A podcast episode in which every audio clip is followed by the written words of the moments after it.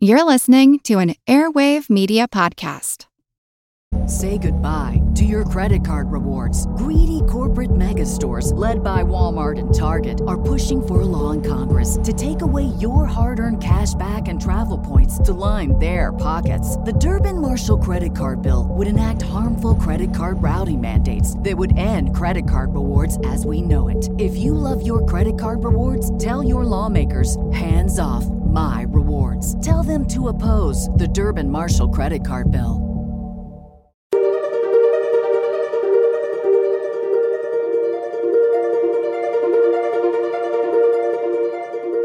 Over 7 million different animals inhabit our planet.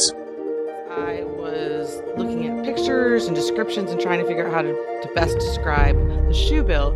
I actually pulled up an image of Big Bird, which, for those of you that aren't familiar, What can they teach us? and they found that they had this decline of 84%. That is a huge, huge number. So when you apply that to the shoe bill, like Angie said, amphibian decline, fish decline, these birds will decline. Many species are in crisis and need your help.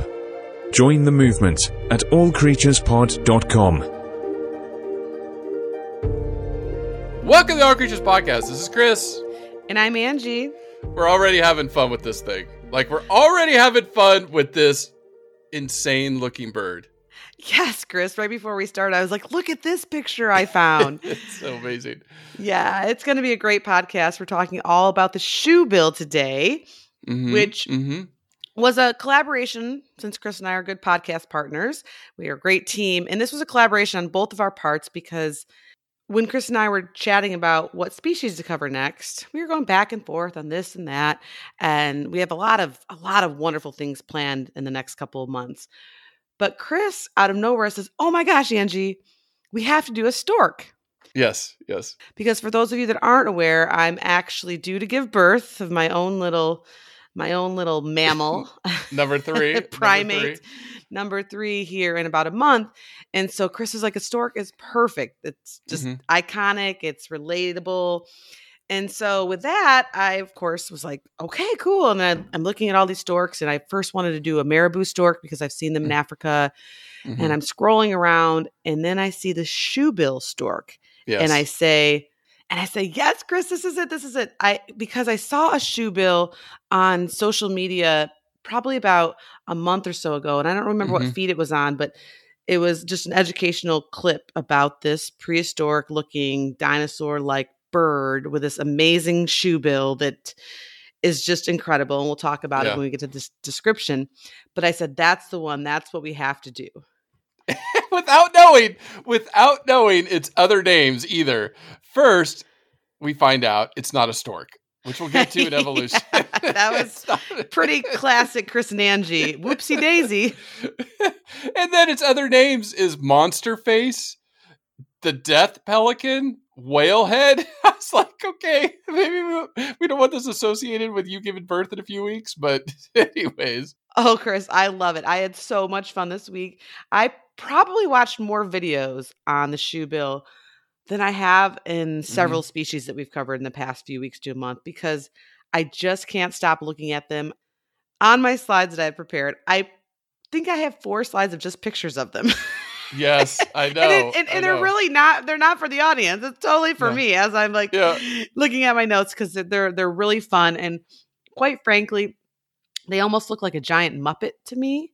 Yeah. Uh, yeah. but other people describe them as storks because they have a stork like body, or some say their legs are like ostrich legs or cassowary legs. And you'll have to stay tuned to find out if shoebills are as good as parents as storks. So Right, that'll be a fun thing we'll discuss when we get to uh, breeding and behavior. Yeah, I mean, before Pippa and I started dating, she used to send me pictures of this. She's like, "What in the heck is this thing?" And I was like, "I, I I don't know. I, is it real? It, it looks like you said a puppet or a muppet, and it, it's fascinating. This is a fascinating bird. We love doing birds, so this will be definitely a fun podcast. And stay tuned because I'm going to tell you the origination of why storks are associated with babies. If if you don't know that, it, it it's it it is actually a story that's circulating around the globe. It's not just a, a Western or a European story. That's where it originated. But we'll, we'll talk about it towards the end, like why that became so popular. That storks delivered babies. That was the thought, you know, that maybe you tell kids, you know, not really where babies come from, but storks bring them. Well, Chris, I will tell you, take it from me. I'm heavily pregnant, eight plus Yeah. months, and a stork delivering this thing to my house one night sounds way better than what's about what's about to go down here in a couple weeks. Because I've been down that road and I'm like, oh, I forgot about that. Ooh, I, ooh, I forgot about that. Eee.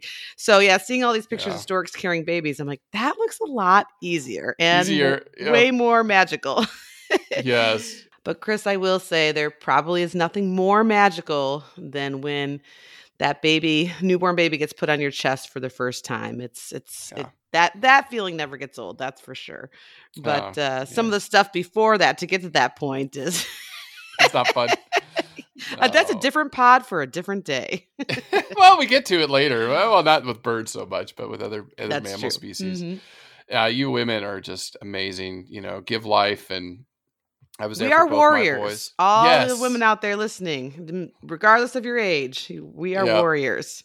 you are. You are a lot of respect uh, after watching. You know, both my boys being born, and you know, it's just a, it's an amazing experience. And uh, yeah, I'm I'm excited for you and John, uh, baby number three. So that's kind of dedicated to you. This this monster face death pelican. I will take it. Shoe bills are cool. They are where it's at, if you ask me. Right, right. Well, before we get going, just I gotta have to give the listeners thank you so much for sharing this episode. I see it across social media. Thank you for our new Patreon, folks. Like it's just amazing. In the last few weeks, we've had so many people join. Priscilla and Carol joined this week. Thank you so much. It just it warms me and Angie. It's helping us, helping conservation. Uh, again, it's we're updating the website. If you have not checked out the new episode pages, please do. Dan is doing an incredible job. Uh, the the the latest episodes, I have to go in and update all the older ones, but the latest ones look phenomenal. And you know, we're putting in like a search bar, other things on the homepage to make it easy to navigate. You know, to look at different species that we've covered. Uh, but thank you so much again. A cup of coffee a month. Your support us and what we do, and and support species. So thank you. Yes, thank you to all of our Patreons out there. And also, I want to give a big shout out to M. Vor in Lut ZX165 that both gave us a raving, wonderful review on iTunes, which is awesome. It helps generate more traffic for us and more exposure, and therefore gets more people excited about the different species that we cover, which hopefully ultimately helps them want to conserve them. So each review you give us is sincerely appreciated, and I hope to see many more in the weeks to come. Thank you all so much for that. And I'm going to sit back and enjoy this. Describe that face. Like just good luck. I've got the sizes. This is I'll get the sizes out of the way so people can can visualize this. This is a tall bird. This is It a big bird. It stands almost one and a half meters tall or 55 inches. So that's some are up to 60 inches. So that's five feet tall. You know, just under you hmm their wingspan can be over eight and a half, eight- close to eight and a half feet or two and a half meters. That's huge. They weigh up to 15 pounds or seven kilograms. That's a lot for a bird. This beak is giganto. So good luck. I'm going to enjoy this. Drink my water and let's let- go- go. Just go. Well, it's funny you keep saying Big Bird. And I will say, as I was looking at pictures and descriptions and trying to figure out how to, to best describe the shoe bill, I actually pulled up an image of Big Bird, which, for those of you that aren't familiar, there is a popular kids puppet show, Muppet show From, that's from the from the 70s, maybe 80s. showing my age here. It's still on and it's still popular. It's wonderful. okay, okay, okay, okay. But Big Bird is one of the is one of the the Muppets or puppets there that's very very tall. But I wanted to look at their faces, and then, so I put. I'm such a dork. This is this is not science for the for the record. This is not a scientific study that I did here. But I put their pictures side by side, and I was like, huh. They, there are some resemblances between Big Bird and a shoebill, different Mhm. colors, all that. I'll get to it. But and as Chris mentioned, it does have a, an, a a nice big wingspan, but the colors compared to Big Bird are totally different. Uh, a shoebill is going to be a combination of blue, gray, slate, or even dark gray that make up most of its color throughout its body. The belly is white and it does have some longer feathers on its breast that are often maybe a little bit darker in color. And one of my favorite parts about it, which reminded me of Big Bird, is on the back of its head, it has the same color plumage, like grayish, yeah. blue gray, if you will, but tufts that stick up, but only like four or five feathers. Like mm-hmm. my kids or myself on a really bad hair day. It doesn't really make sense. It doesn't it yeah. doesn't go in any one direction. It's just kind of punk rock almost, if you will. Yep, yep. And the eyes are placed forward in front of the bill and they're usually like yellow amber in color but actually because of the blue gray plumage a lot of times when you look at them and in different photos it almost looks like they have blue eyes which i think is really pretty but i, I think it's just the lighting uh, if you get a little bit closer in there they can they're more yellow gray whitish in color but they're very piercing and we're going to talk we'll talk about what's known as like the death the shoebill death stare so it's scary. And since they are similar to a stork, if you think of their build or other water water type birds, they do have a long neck, but compared to like great blue herons or something, it, it is a little bit shorter and thicker uh, as far as the circumference of their neck. And as I mentioned in the intro, they do have these long, almost ostrich or cassowary like legs that that tend to be blackish in color, but they have really long toes. And Chris, with these exceptionally long toes, the middle toe can be up to seven and a half inches. Like that's no joke. That's uh, over half a foot. So, and researchers think that this adaptation might be because they spend a lot of time in the water and they'll even wade on different water vegetation. So maybe it helps them not float per se, but be able to stand on this vegetation without sinking when they're doing some of their hunting moves, which we'll discuss here in a little bit. So just a really prehistoric looking bird. But I've saved the best for last. Yes, it's their yes. shoebill. Uh, yes. It's just this. It's just this most prominent bill that I feel like I've ever seen on any bird for the most part. I mean, we obviously still need to cover a lot more birds out there, but it's just incredible. And it looks like a Dutch wooden shoe, which is where it gets one of its names from. It has many names, as Chris uh, said in the intro, but it's just massive. And it's actually one of the longer bills uh, in the bird species. It's the third longest bill behind the stork and the pelican, which is who it's related to, and we'll talk about that. But it's just very dramatic and it has a really big circumference, so all the way around the upper and lower mandible of the bill. In fact, the circumference is bigger than any other bird. So it's wide and big and tall and it's got it all going on. And the color of the shoe bill, bill or beak, definitely stands out from their blue gray slate color because it's it's got an orange yellow tint to it there's a little maybe a little bit of gray highlights in it so it's really just sticks out and it's really big i mean it, it's just why why it has its name, right? The shoe bill. Yeah. Yeah. But as you look closer, it's just not your average giant bill. Mm-hmm. It, it's actually really sharp on the sides and the edges, which is used to catch prey.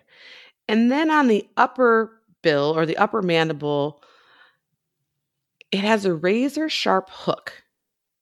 So from a you can't really see it straight on, but from a side view, this hook is no joke. And it uses its hook really, really well. So I think that part too makes it look more dinosaur like because it's pretty unique and it definitely uses this hook to stab and to decapitate some of its prey. Yeah, it's it, it's the, the death pelican.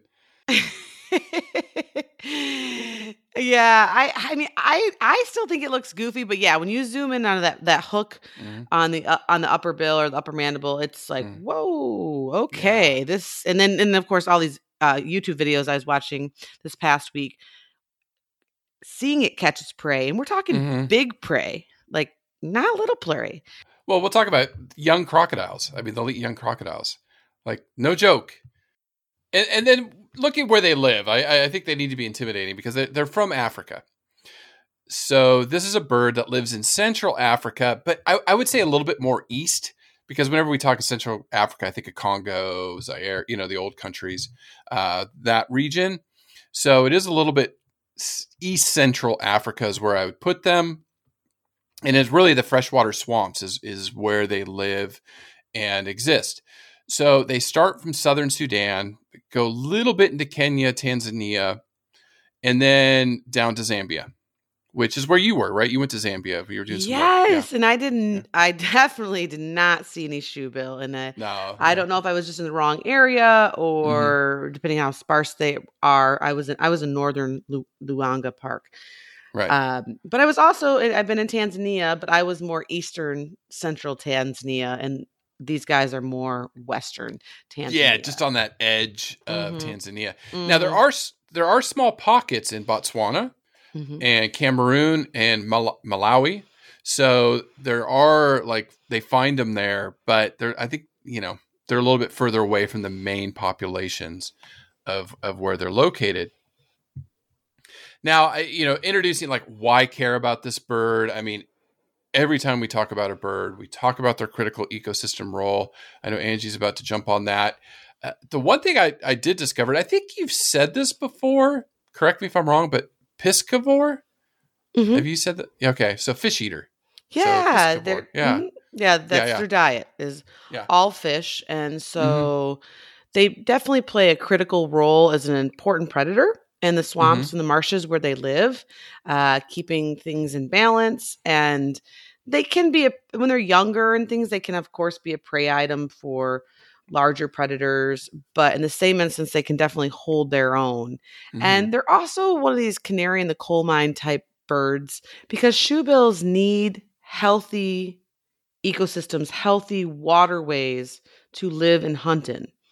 And so if the water is not healthy or it's drying up due to climate change or uh, different swamp areas being dammed up for human encroachment purposes, then these birds aren't going to make it. They're very, very vulnerable to habitat destruction, to human encroachment, and things like this. And so, if you see shoebills on the water, which is a really fascinating and amazing thing that I want to do, it's on my bucket list, and I'm not Mhm. alone.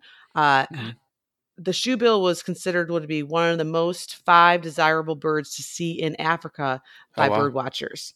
That's awesome. So Okay. the yeah, the true bird Yeah, nerds yeah. out there, they're like, "Girl, we what are you talking about? We Yeah, knew, yeah, yeah. we knew about this bird. This is awesome. We're we're all dying to see it."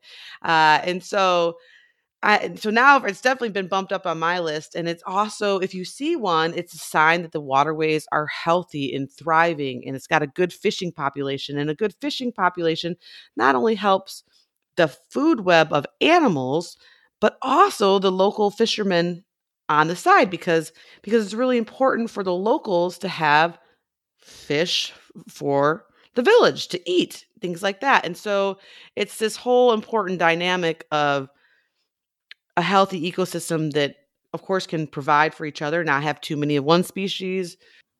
It is a food web but it's also just this important circle of give and take and when a lake or a river or a swamp can provide locals with good fishing, they're happy as well.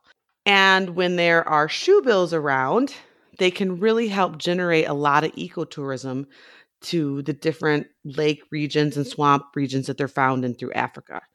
And so it is important that we keep an eye on them. And the shoebill is vulnerable throughout Africa, which to me is really sad because they're such a big, beautiful bird and it would just be devastating to watch. Their numbers have been plummeting. Uh, in fact, in Uganda, where they have a like a small little niche that they inhab- inhabit, they're actually critically endangered. And I was watching one YouTube video where these filmmakers are trying to go like find the last 14 in this certain area. Like Mhm. 14. I know. That's not so once again as a as an overall population, They they are declining, but there are a lot of people that care about them. And towards the end of the podcast, we'll I'll mention some organizations that are definitely helping that are are helping uh, fight for shoebill conservation. No, you bring up. It's funny because we didn't really collaborate on it, but yeah, you you bring up such a critical point that I was going to jump on with this this episode is the freshwater crisis or freshwater fish crisis that's going on around the world. We have talked about bird populations plummeting, and, and in a future episode, obviously, we'll we'll highlight that because that's a phenomenon seen around the globe. But we were recently contacted by a, a conservation organization that wants to come on and talk about this freshwater fish crisis or freshwater ecosystem crisis is a, is a better way to address it. The, the organization is called Shoal. So when we get that set up and get that interview going, you know, we'll talk a lot about this and do some more freshwater species. But it, it's really in response to a report that came out last year in 2020. And basically, it says, you know, the freshwater biodiversity crisis is urgent. And it's an area that I know we talked a little bit about it in Hellbender, which I think was episode 137 about our ecosystems, you know, fascinating species uh, in North America. But they said, you know, especially looking at freshwater fish, populations have declined by an average of 84% in the last 50 years. 84%. That's like one in three fish are threatened with freshwater fish are threatened with extinction.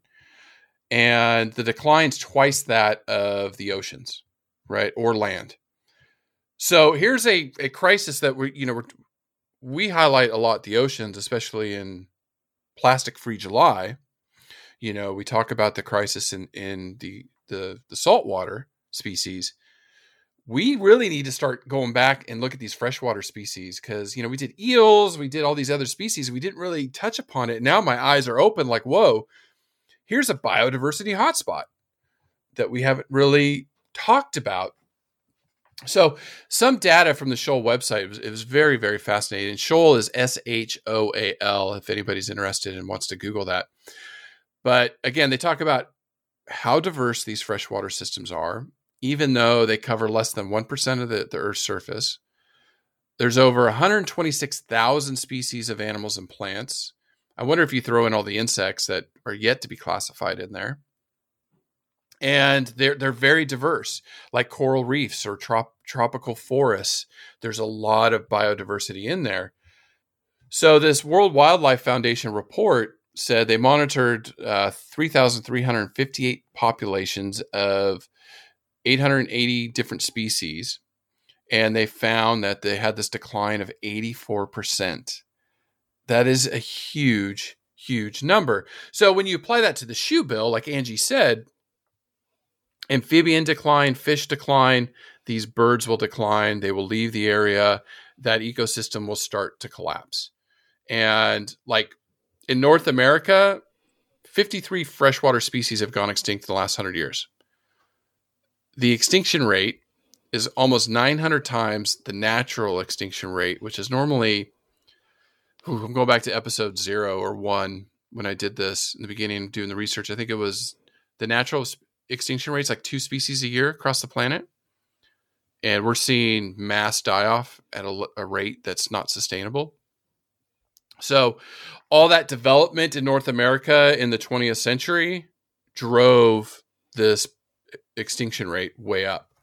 So, like Angie said, some of the things that are major threats: damming of rivers and streams, uh, ex, you know, overfishing, you know we siphon off so much water for human use and not only agriculture but also you know for our gardens our lawns drinking water right now in the next few weeks there's actually a vote here in my local mm. community mm-hmm. about uh, allowing a bottling company to continue siphoning off our natural spring waters and they're taking like a million gallons uh, a day and mm-hmm. putting it in plastic bottles and selling it to people and of course, there's a lot of naysayers to it. Uh, but then, but the vote's still up in the air as far as how it's going to go down and whether they're going to allow this company that's already been doing it to basically keep the permitting to continue to do it. And of course, a lot of the data shows that although our springs are natural and they keep being fed. So the decline in volume is not really visible like it might be in a contained waterway or pond or river. Uh, but it is it is significant and they do think it is potentially doing damage to some of our ecosystems and wildlife in the area and to me of course i'm like why are we taking it and just putting in plastic bottles they're going to end up mm. in the ocean anyways like it's just so goofy it's, we're blessed yeah. in florida to have amazing clean drinking water and i don't know you know i don't have all the answers anyways but it is fresh water is a, is a commodity i mean it really yeah, it, it really is. is and I obviously want communities that need fresh water and more fresh water to have access to it. Uh, but here in the States, that's usually not a problem. And that's where this bottled water is most likely going. So, yeah, it, uh, it'll be interesting to see what happens with it. Um, but it's, uh, it's disposable. Everything's disposable, right? Disposable society. And you know it's that's why we we really push not to buy plastic water bottles it's hard sometimes i get it i feel guilty every time i'm somewhere and i'm dying of thirst and i'm like where's my water bottle it's at home and i'm half an hour 40 minutes away and i'm like okay well i've got a headache i need to drink water right uh, but it, it should be a rarity with most people there's your there's a tip of the week rarity to buy plastic water bottles yeah i keep them in my car or my backpack just extra empty bottles and that way if yeah, if I do forget my travel canteen, I have backups. That's with you. Yeah, with the kids, I'm always like bringing water bottles with them and backpacks, and you know I need to buy a couple more. Uh, the reusables, good, yeah, yeah, yeah, yeah. So it's it's it's a major issue, and you know we just I know from our standpoint here, All Creatures Podcast, we're going to highlight more of this. I'm going to do some more digging. I'm going to set that interview up with Shoal. It, it, it's it's got to be something that we need to look at more. Absolutely. I think it'll be a good collaboration to uh, talk to Shoal. Say goodbye to your credit card rewards. Greedy corporate mega stores, led by Walmart and Target, are pushing for a law in Congress to take away your hard earned cash back and travel points to line their pockets. The Durbin Marshall credit card bill would enact harmful credit card routing mandates that would end credit card rewards as we know it. If you love your credit card rewards, tell your lawmakers hands off my rewards. Tell them to oppose the Durbin Marshall credit card bill. Yeah, yeah, for sure, for sure. All right, so let's get into some evolution of this dinosaur. Period. It's a, it is, bird. It is. yes. I'm going to start with the species name because it, here it is. If if you don't believe this is a dinosaur, it looks like a dinosaur. Its species name is Balaeniceps rex. Mm-hmm. That's a yeah. dinosaur name. Period. That's yes. Balaeniceps rex. Well, and the the baleiniae comes from whale. Right. So because it's also known as the whale-headed stork or the whalehead, right? As well. Right. So and then Rex, obviously. Yeah, Rex, yeah, yeah. R-E-X. Well, and and, yeah, and, and of course, my kids would say dinosaurs are right. living birds. Right, right, right. I mean, birds came from dinosaurs, so mm-hmm. it makes sense. Now, looking at their classification, it, the class is Aves, but like we said, it's not a stork. I'm sorry, Angie. I love this podcast. I learn things every week. That's why you and I do this. And mm-hmm. I just love, we are like, it's a stork. It's a stork. Wait, yeah. five minutes into research, I'm like, it's not a stork. not a stork. and I almost texted you to be like, oh, Chris, you know, maybe we should go back to the marabou, which we will cover because those are so yeah. cool. There's so many storks that are cool. But yeah. But I was like, no, I am having too much fun watching these YouTube videos of shoe bills. So yeah. we're we're sticking to it. they are related to storks, so I'll let you go from there. Yeah, I mean, uh, you know, distantly, but the order is Pelecaniformes. So these are medium to large size water birds. They all have four toes. Some are webbed. We found out some aren't. So the shoebill is not. And about 67 plus species around the world that are all from this order, which is which is really fascinating. I'm, I'm actually going to talk a little bit more about it. With that being said, there are four families within this order. So I'm going to try to stumble through some of these. So the Balaenicipidae is the shoebill. It's its own genus, its own part of this, uh, its own family part of this order. It is unique. Okay? Very clearly, unique. Clearly. Very unique. Then you have the hamerkop, which is Scopidae, which is again closest relative to the shoebill, has some characteristics of it, but not quite as extreme. Then this this family's fun. The Threskiornithidae, so the ibises and spoonbills. Mm-hmm. That's my Florida are, birds. Yeah, we got to do some of them. They're so cool. There's so many cool birds. Then you have Ardeidae, so the herons, the egrets, the bitterns. So that is all part of this order. And so the shoebill is just very, very unique. The genus, the Balaene Nicipidae, they're the only species. There's no other species in there. And then we, well, we and that is, and that's just another reason to tack on why care about shoebills. Mm-hmm. Yeah. There's not unique. other subspecies, nothing like that. It is the mm shoebill. It is in a genus of its own. So to lose it to extinction would be really sad for just so many reasons. And then just quickly, it was interesting, Angie, reading this that you would think Pelecaniformes, pelicans. That's what I thought. Absolutely. But but molecular DNA, as we keep doing this and more research coming out, has said no, they're not that closely related. So they have been placed in their own order than the Pelecaniformes. Now, looking at evolution, uh, there wasn't a lot on the shoe bill, obviously, uh, you know, uh, but again, birds started emerging 160 million years ago during the Jurassic period. I every time I do this, it, it just blows me away because you always talk about like the most recent like megafauna that we talk about that are crazy. I still look around. New Zealand's very unique. This United States was very unique. All these different uh, environments. 160 million years ago, you had such diverse animals, birds emerging, dinosaurs, the height of the dinosaurs, like just insane. It just drives my it just my mind goes, wow, wow. It really is, Chris. I, I guess I was always just a mammal girl, but now that I have these two little boys that are so into dinosaurs that we read about them every night, and I just keep thinking to myself, this is just, it's so incredible. and I want to and I want to know more. And yeah, I mean, wow, to go back yeah. in time, right? I know, I know, I know. Oh, it's just amazing. But so the Pelecaniformes emerged at the end of the Cretaceous period. So birds started 160 million years ago. This family or order of birds started emerging at about 66 million years ago. And that is when the fifth mass extinction happened around then, right? That's where we see mammals arising, all that. And I did a little digging because I, I thought it was curious. Okay, why did birds just explode when the earth pretty much we thought was dead, wiped out, right. you know, what, 90% of life on Earth. And I thought, you know, obviously dinosaurs were out of the picture, so less competition or to be preyed upon. But a new hype, a newer hypothesis is this was very interesting. Is a lot of forests just completely were evaporated or died off, burned off with fires. Eh, eh, they disappeared. There wasn't a lot of natural forest left. So all the tree living birds died off. It was the ground dwelling birds that survived.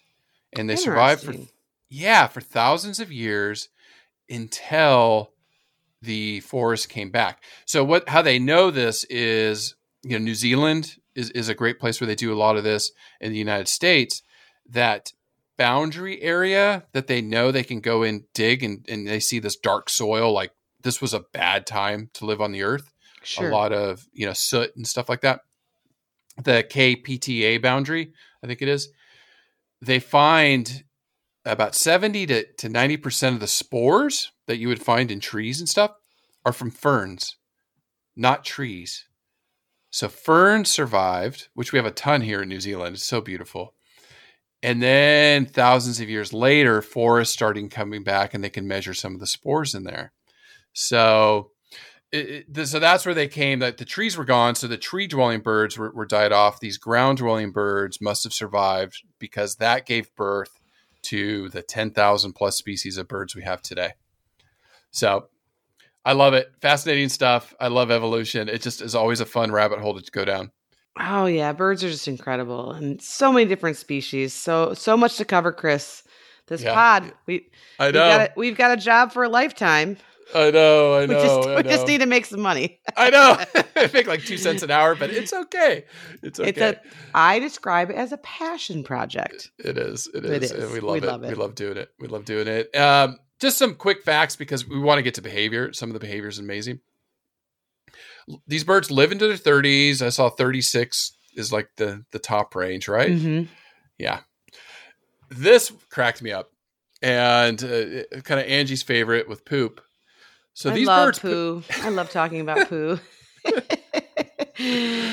Pretty These soon I'll, I'll have a new baby and I'll be like, oh, and this was a, a soft one, a green one. oh, it's the worst diapers. I do change diapers, by the way, but just uh all right. So this bird, Cloth Likes to- diapers. So my, Yes. my best my best friend Nani told me today she because we had gotten we had given away all of our other diapers, our cloth Mhm. diapers, and she just told me today that's my my baby gift is she's oh good. getting oh, and they're not cheap the cloth diapers. are- No. but if you do the math on it, they In the at long over run. over time. Oh yeah, I mean because uh, here in the U.S. a disposable diaper is about twenty five cents. It's so, insane, yeah. and they go through what? Like a baby's like 10 Oh, a day in they're newborns? Tons, yeah, it's like insane. where yeah. a cloth diaper might be anywhere from five to twelve dollars US, or depends on how many you Mhm. buy in bulk. Which she's going to get me a big box in bulk. Uh, that they they- they're more expensive, but you're using them over and over and over and over, and Mhm. so much better for the environment. So, anyways, that that's my little cloth diaper pitch. I've cleaned plenty of cloth diapers. I Just- know. Yes, you're, yep. Both my boys. Uh, well, speaking Anyways, of poop, poo. Speaking of poo talk, these birds like to poop on their legs. they should wear diapers. well, no, uh, because that's true. It's no, important. because it is is because bird poop is mostly liquid. It coats their legs with liquid that the warm or hot blood that's passing through it causes it to evaporate, which causes some evaporating cooling. So it helps cool them off. It's like when we sweat. Thank goodness we don't rub poop all over ourselves. It would just be the most worst thing ever. But they like to poop on their legs because it helps them stay cool. yeah, and I learned this term. It's called urohydrosis. So I thought that makes sense. Uro. Oh, yeah. urine, poo, Mhm. and then hydrosis. So yeah, and the other fun thing that they do is something known as gular fluttering. And this is where a shoebill will open its mouth and flutter back and forth its upper throat muscles. And it'll stay in this position or this behavior for a long time, and this helps promote heat loss. It can be considered similar to dogs panting and or human sweating. So they do the Well, gular fluttering and the yeah. urohydrosis, and yeah. they cool off and they're happy. Which Yeah, in, I mean, in hot Africa, Yeah, that's what I was gonna say. Yeah, look where you're at. Yes, I uh, the term Africa hot is a real thing. I Yeah. stayed in a tent uh, during the, the dry season, and we would collect data in the morning. Uh, we'd go out around dawn and come back in around eleven, grab a little bite to eat, and then you were in your tent just trying to stay cool till about 4 p.m. and then we'd go back out in the bush and collect more data. So Dare I ask, you did not uh, apply anything to your legs that should not be there? Just I- water- you know what, water. Chris? That's a great question. I, there was probably times where I would have. No, no uh, I, I was I was not privy to uh, urohydrosis at that time. Good. okay. I just drank lots of water, and, and I just didn't do double any, checking.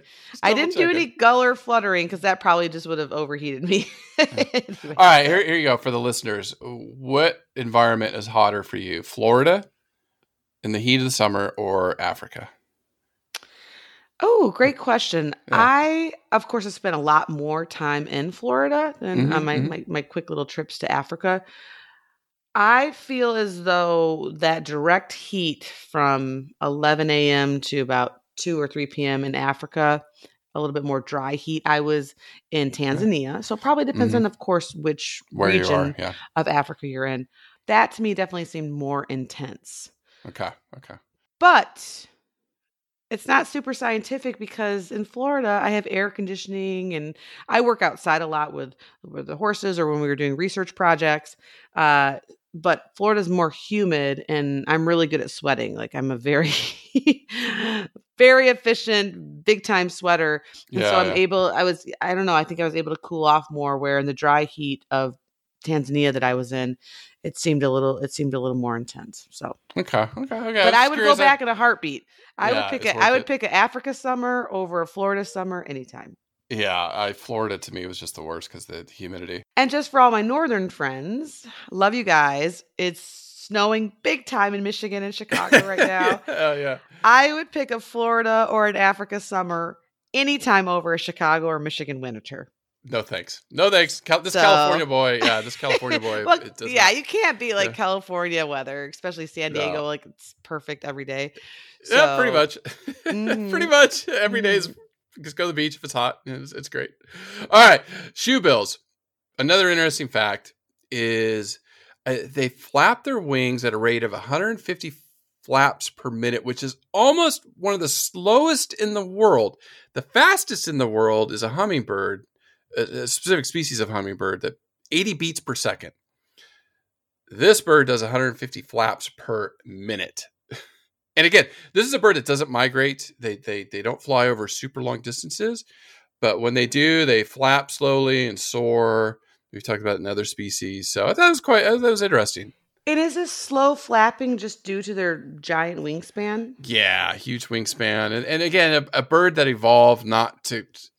Remember, we talk a lot about in other, especially hummingbird. I think we talked a lot about the energy efficiency and how much energy goes into flying. Mhm. So th- this is a bird that doesn't migrate, which uh, we've got to get in some great migration birds. We talked about the Arctic tern, but we'll maybe Yeah. save that for uh, a different day. Or July, yeah, because that one goes pole to pole. yeah. yeah, yeah. but pole to pole, if it migrates pole to pole, that's insane. That's Crazy. insane. So, anyways, yeah, so they, they just don't fly long distances. They just they haven't evolved or, or needed to. Nothing, no pressure to develop great flying. Now, looking at what they eat, a, a whole wide things like you said, mainly fish. They like catfish, some tilapia, specifically lungfish in those murky waters. They really enjoy. Yeah, Chris, and I wasn't as familiar with lungfish, and so that's actually almost eel-like. That and it grow it can grow up to six feet long, and it's one of the shoebill's Yeah. favorite Favorite. food. And they have to a lot of times like use that beak and that hook to to dig it Find out it. of its burrows that it's find in. it. Yeah. Yeah, yeah, because it's all murky water. They're down there. They're Mhm. not like especially and catfish too. You know, catfish like really kind of murky type water. They eat other things, Angie, like we said, uh, baby crocodiles or young crocodiles, monitor lizards, snakes, frogs, rodents, other waterfowl. They are the death pelican. They they they're they're no joke, but doing a critical role to that ecosystem. Well, yeah, Chris, and I had a lot of fun reading about shoebill hunting tactics. So they're known to have two different styles. They have this one where they wade and walk slowly. So they're just wading in the water, just slowly creeping along, bam, snatching up the Right. food. Yeah, yeah. The other one that involves the shoebill death stare is the stand and wait. And shoebills are well known for basically the tendency to stand like a statue for really long periods of time and just wait. And wait and wait and wait patiently and just stare. And of course, once the food comes, well, bam, they grab it. And the researchers that are studying the area where shoebills are found talk about how they can actually get kind of close to them. Uh, I mean, up to like six feet. So get some really good photographs or video Mhm, footage mhm. of them hunting Mhm. because they're just standing there. And they've reported that the shoebill stork will just basically stare at them. not Yeah. you know, not do anything, not attack them, not get mad. I mean, they're not docile, but they're definitely anybody who's ever tried to get close to a bird, unless it's like a pigeon, basically, Mhm, forget about it. mhm. Like they're gonna leave, of course. Right, right, right. Yeah, yeah. Uh, but yeah, no, not not the shoe bill. It stands its ground and it's staring, and it'll stare right back at you. And the joke is that it will win because it just has a very penetrating stare, which is really interesting. But it's this evolutionary skill to hunt and let the fish basically swim to it. Mm-hmm, mm-hmm. But there's also some anecdotal evidence of a shoebill utilizing hippo habitat as a fishing grounds because when the hippos swim a lot of times they move fish around because the fish don't want to mm-hmm. be near them, and Yeah. the fish come more to the surface. And as they come to the surface, well, bam, this the shoebill can just grab them up. Nab them. Yeah. Yeah, so just just really cool, cool behaviors. Yeah. So many fun animals in Africa. Like, oh, just, it's just, uh, you're so lucky. I can't wait to get down to where you've been. Well, I mean, behavior is a huge thing with them. Like looking through it, there's some incredible stuff with these birds. What are some of the other things that, that they're doing? Well, they're typically hanging out during the day, so they're diurnal. Once in a while, they'll hunt at nighttime if the moon is bright, but the daytime is pretty much when they're going to be active. And a, a lot of their time is spent hunting. But the cool thing is their time is not wasted because when they are hunting, they're about 60% accurate. So, six out of 10 times when they, well, bam, when they strike at prey, they're going to catch it. And when they catch it, they often use that razor sharp bill to hook it and often decapitate it and swallow it down. So Yep. it's pretty it's pretty dinosaur like. Like it's like a T Rex. And this was supposed to be a lovey dovey baby. We've got this T Rex. Hopefully we're hopefully we're not jinxing me. And maybe if no, maybe God, maybe no, if it's a, wood. maybe it's a boy, I'll have to name it Rex, right? Yeah, there, Uh, you go, there you go. But Chris, they also do this kind of cool behavior where they can walk on water. Not really. What they do is they stand on perches of floating vegetation. And they're not a super light bird, right? They're they're a tall, big bird, if you will. But because of the way they distribute their weight with their giant feet and just the thickness of the weeds and the papyrus grass, the Nile grasses and things like that that is in the swamp, they can just hang out there and look like they're basically floating on vegetation. And although they're not an aggressive bird and they tolerate humans, like I said, encroaching in on their area, especially they're if they're in a hunting mode, uh, they're not social. So they can be often photographed foraging together, but they're never going to be super close. They're not. uh, They're not. They're not going to have. You're not going to see flocks of shoebills like you do with several other species of birds. And Chris, one of my favorite behaviors is to top off how unique they are. Is they don't have a love song or anything like that. In fact, they're pretty quiet. They just do the stare and they hunt. But those giant bills come in handy to make music. So they'll participate in what's known as bill clattering, which is often seen in other species of storks. So adults will do this when they want to greet each other, or they'll do it to their young, or the young will do it to them. And it basically sounds like a jackhammer noise because that Mhm. bill is big, right? It has this big circumference that we're talking about. Uh, and by jackhammer, I mean jackhammer.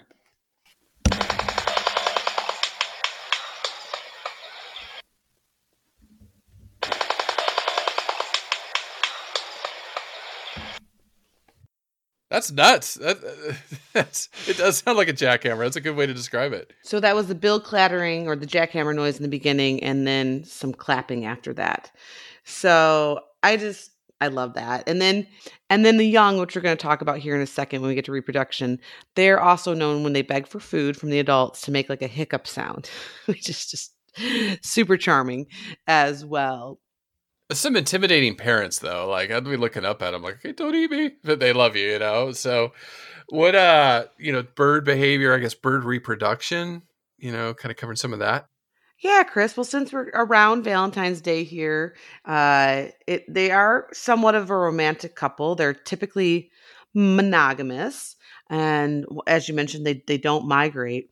And shoebill breeding season is typically lined up with local water levels, which, as Chris and I mentioned, water plays such a key element in their role and in their life. And they're going to get together typically at the end of the rainy season when the water levels are high and the fish is good, everybody's fat and happy, or basically the beginning of the dry season. And unfortunately, there's not a ton known about their courtship behavior, but researchers do think they're going to do a lot of that bill clapping, that jackhammer noise, and then some head bobs. And there's been reports that male and females will also soar overhead and advertise their beauty and their flying abilities, their, their slow flaps of their wings. And then If another male tries to encroach on a male and female that are bonding and courting, then often that that bill clap, that loud noise can be used to scare him off. So it comes in handy as both a wooing mechanism, but then also scaring away uh, the unwanted fellows to the area. Because shoebills are known, they are tough. They will vigorously defend their territory. Uh, they don't want any other sh- shoebills getting in the way once it's breeding time. And when they do get together and find each other for breeding season, both parents will build the nest. And I found their nest building behavior to be really cool uh, because they build a platform that it will float on the water. And so they'll use different aquatic water materials, grasses, sticks, things like that. Uh, but I just thought that was really, really cool. And depending on where they're located, they do like to be sheltered, like in deeper swamps with tall grasses, of course, hidden because of their little ones that are coming so that's where sometimes human encroachment or fishermen, things like that, can disturb those areas. And a mama shoebill is going to typically lay one to three eggs, and they're they're a pretty good size egg. They're 80 to 90 millimeters or three to three and a half inches. And they can weigh up to 164 grams or six ounces. So pretty pretty good size egg. The incubation of the eggs will last about 30 days. And then when the shoebills hatch, they're super cute. They're covered in like gray, silver, white down, silky down feathers. Mm-hmm. And Chris, I had to Google some pictures because adult shoebills are just super fun to look at, but so so are uh, little chicks because they have that giant shoebill still. They're just a very underdeveloped. And once they're born, shoebill chicks will develop their adult feathers. Takes a couple of months, and then they typically fledge around 90 days, so three, four months. But they can't really fly because probably because they're so big until um, they're about 110 days old. So it takes a little while. They're a little slower to develop than other species of birds, but they're very, very dependent on their parents. And so, so I will say, a shoebill's a really good parent, both mom and dad. Uh, they take turns brooding, guarding, feeding, shading the nests. And in typical bird fashion, what they'll do is they will regurgitate their food to the offspring when they bring it to the nest. But what's a really cool behavior and really genius use of that giant bill is they also will scoop up water and bring the young water from its bill. It's like a canteen okay. or a bucket. Yeah, yeah. So yeah, that's yeah. how they can get them fresh water. In fact, the parents, both male and female shoebills, will take care of the offspring for a month or two after they fledge. So even when they're in, independent, they still will help keep them going. Mm-hmm. Mm-hmm. Mm-hmm. However, there is one not great behavior that's sometimes exhibited with shoebill offspring yeah. and parents. Saw that. yeah, yeah. So so when shoebills do hatch more than one egg, so if there's like two or three offspring, sometimes the parent is forced to pick the more dominant, strong chick to feed and raise. And it will usually let the younger or weaker sibling die off. So that's kind of sad. Um, yeah, it's a little rough. It's a little rough. Yeah, I mean, it's obviously nature, and I don't want to judge. Uh, but evolution has its own reasons for everything and, and maybe the parent knows best that a weak one isn't isn't going to make it anyways mm-hmm, but mm-hmm. uh so then also when we talk about monster bird that bigger dominant sibling will also do a lot of pecking and picking on mm-hmm, the weaker mm-hmm. si- sibling and almost showing off to the parent like hey i'm the one like pick me yeah. pick me. Yeah, yeah yeah yeah. which my sister tried for years but it didn't work. You're the second child. And the, like i said the third child the forgotten child that's in your belly it's like we're mm. forced to develop and evolve differently because there's no attention. Mom is you know between She's two other tired. older kids She's and the two older kids yeah. The two older kids know they know how to get mom's attention. They know how to and as that third kid you're like yeah, you're forgotten. You're totally forgotten. I know, so. I know, but I promise I will do better than a shoe bill. Please, with just three. feed it. Feed Yes. your baby. Take I care will, of it. I will bring it water in my mouth and Thank you. Jeez. but as these shoe bills grow, uh, it takes them about three years before they become sexually mature. So when we speak Mhm, of, mhm. talk about generation in- intervals and the fact that a shoe bill is considered vulnerable by the IUCN, they're not going to have this quick turnaround because ev- once again, even if they lay three eggs, probably only one or two is going to make it, and then it takes those chicks three years to become sexually mature. And, and breeding depends on what's happening with the water mm-hmm. and how healthy the ecosystem is that they live in. So the breeding and reproduction isn't always so straightforward of just like, oh, if there's more of them, there'll be more birds. Right, right. Yeah. Well, we do need more of them because they're vulnerable, as you said, and we population maybe up to fifteen thousand. Saw some statistics eight to nine thousand. Uh, you name some areas where they're they're in trouble. Habitat destruction, major threat. You know, and and losing these fresh waterways. So you know, and just over the planet, we're seeing that huge decline in bird numbers as far as species, about 12% of all bird species now are heading towards extinction, which is alarming. So, you know, we'll keep covering these animals. Eh, organizations out there fighting for shoe bills. Yeah, Chris, I want to first give a big shout out to our buddy Mike at the San Diego Zoo because the San Diego Zoo does have shoe Mhm. bills and so helped us Mhm. into some videos. And also they can be seen on exhibit at the Dallas World Aquarium. But there's really not that many zoos that house them. Uh, Mm-mm. in fact, the only other ones that I could find are the Prague Zoo in Czech Republic. Mhm. Hi to all of our friends in Prague. Yes. And then the Pairi Daiza Zoo in Belgium. So, Okay. hello, Belgian friends. hmm hmm So, it's not really found that frequently under human care. And I'm not sure if that's just because its numbers are low in general hmm in the wild. Uh, but it really, uh, like I said, where it is under human care, I'm sure I'm missing several zoos, so I apologize um, for those that I'm missing. But it, it is a hit. It, uh, people Mhm. love watching zookeepers feed it, and seeing it is just super impressive in person. So Chris will put some videos and links on our show notes that'll just just really get you loving the shoe bill if you don't already after this podcast. And so for conservation organizations, Chris, I just want to give a big shout out to two of them. And we've covered them both, but it's because they're amazing. Uh, the first one is the Edge of Existence, and they can be found at www.edgeofexistence.org. And they do research projects trying to conserve species in general that are way out on a phylogenetic tree that don't have a lot of subspecies or other relatives. And as Chris and I pointed out today, the shoebill is super unique in its own genus, right? So if we lose them, it would be a real devastating loss to just the diversity of species that we have on this planet. And so the edge of existence, you can follow them on social media. They pick species that we really don't want to lose, and then they they donate money to uh, different researchers that are studying them and trying to conserve them. And they're based out of the Zoological Society of London. So hats off to them. We'll put them in our show notes. And then, of course, BirdLife International, which can be found at www.birdlife.org. Once again, a fantastic organization to follow on social media. You learn a lot of cool bird facts. And of course, they are supporting shoebill conservation and a couple years ago had released a new plan on how to help conserve the marshes and the swamps that shoebills inhabit in different parts of Africa.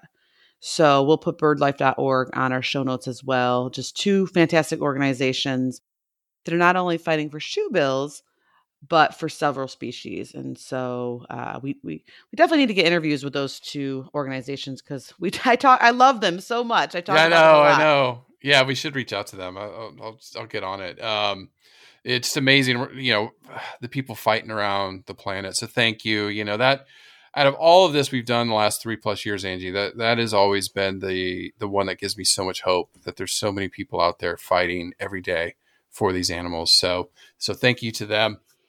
Just to end this, like I said, water conservation, get your reusable water bottle, but more so like protecting our fresh waterways washing machines make sure you set your appropriate water levels I, i'm very aware i put it on cold if it's a light load i put it on small medium large turn off the sink when you're brushing teeth or shaving. You know, conserve water that way. Take shorter showers.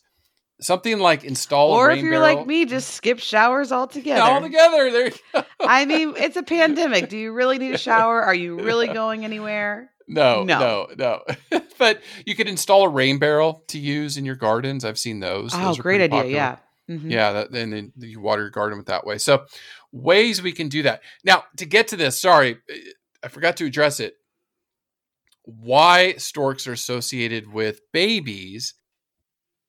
So it was held that the ancient story is, is German folklore that storks found babies and brought them in their beaks or in a basket, right? And they either gave the baby to the mom or dropped it down a chimney.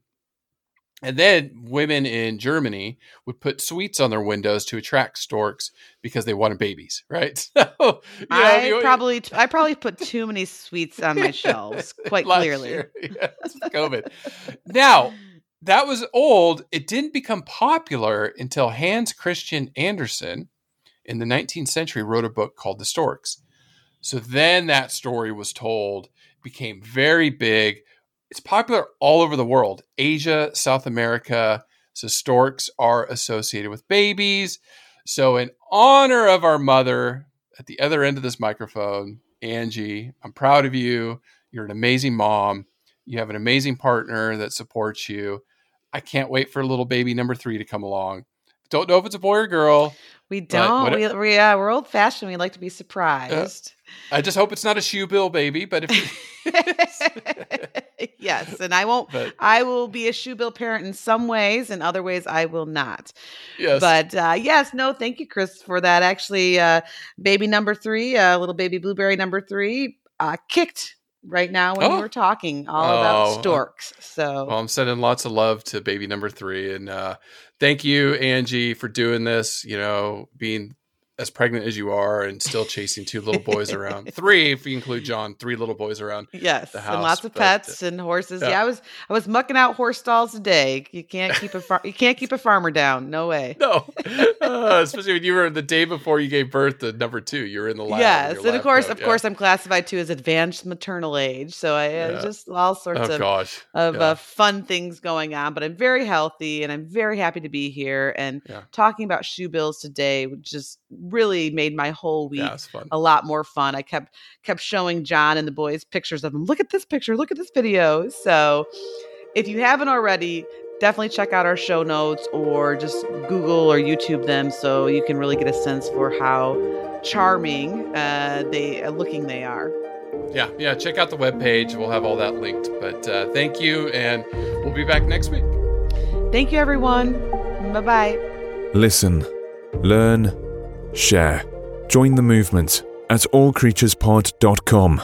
Say goodbye to your credit card rewards. Greedy corporate mega stores, led by Walmart and Target, are pushing for a law in Congress to take away your hard earned cash back and travel points to line their pockets. The Durbin Marshall credit card bill would enact harmful credit card routing mandates that would end credit card rewards as we know it. If you love your credit card rewards, tell your lawmakers hands off my rewards. Tell them to oppose the Durbin Marshall credit card bill.